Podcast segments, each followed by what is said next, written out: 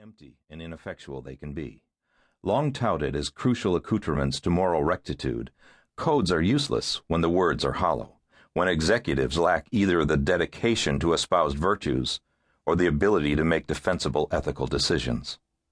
Among Enron's stated core values were respect, integrity, communication, and excellence.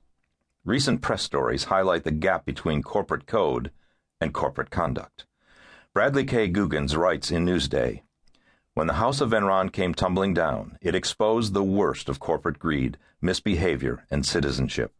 Enron betrayed its employees, it betrayed its clients, and by inflaming the public's widely perceived notion that corporations cannot be trusted to do anything other than serve their own ends and line their own pockets, Enron betrayed all of corporate America. In a St. Louis Post Dispatch column called Board Members Need to Ask Ethical Questions, Rabbi Mark L. Shook attributes the Enron disaster to moral deafness of officers and directors.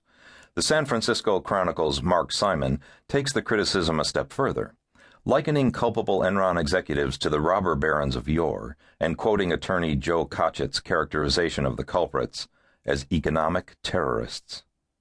So many people, most notably investors and employees, but also society at large, have been badly hurt by the Enron debacle. How could it happen? Business schools must accept some of the responsibility.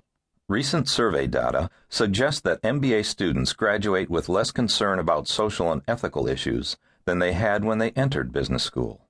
Sad, yes. And how can it be?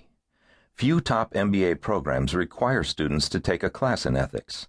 Business school assurances that ethics are examined throughout the curriculum sound hollow, if not downright laughable, to most students and recent MBA graduates. This is not figurative. My students really do laugh at the suggestion that most or even many classes in B school examine any ethical issues at all. Brian Cruver, while a student taking my business ethics course in the late 90s, laughed harder than anyone. Little wonder he felt compelled to write the book on Enron's demise. Students and alumni, from my own school and others, routinely recount stories of being rebuffed or even ridiculed for so much as raising ethical questions in some finance, marketing, and accounting classes. Elective work in ethics, when available, is singularly ill equipped to address the managerial moral gap. Why?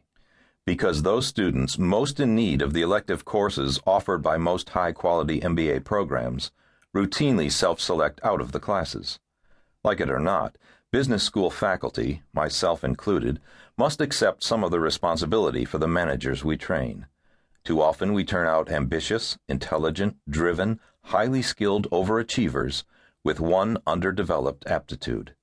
Too many of the business leaders we graduate are hitting the ground running, but we have forgotten to help them to build their moral muscles. I choose the phrase moral muscles advisedly.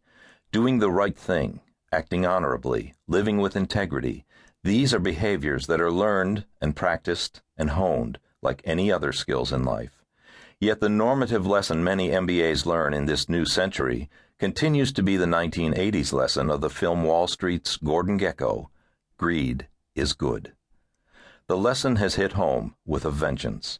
Washington Post writer Joel Achenbach aptly described the Enron legacy as business newly revealed as a terrifying enterprise only lightly tethered to morality and decency.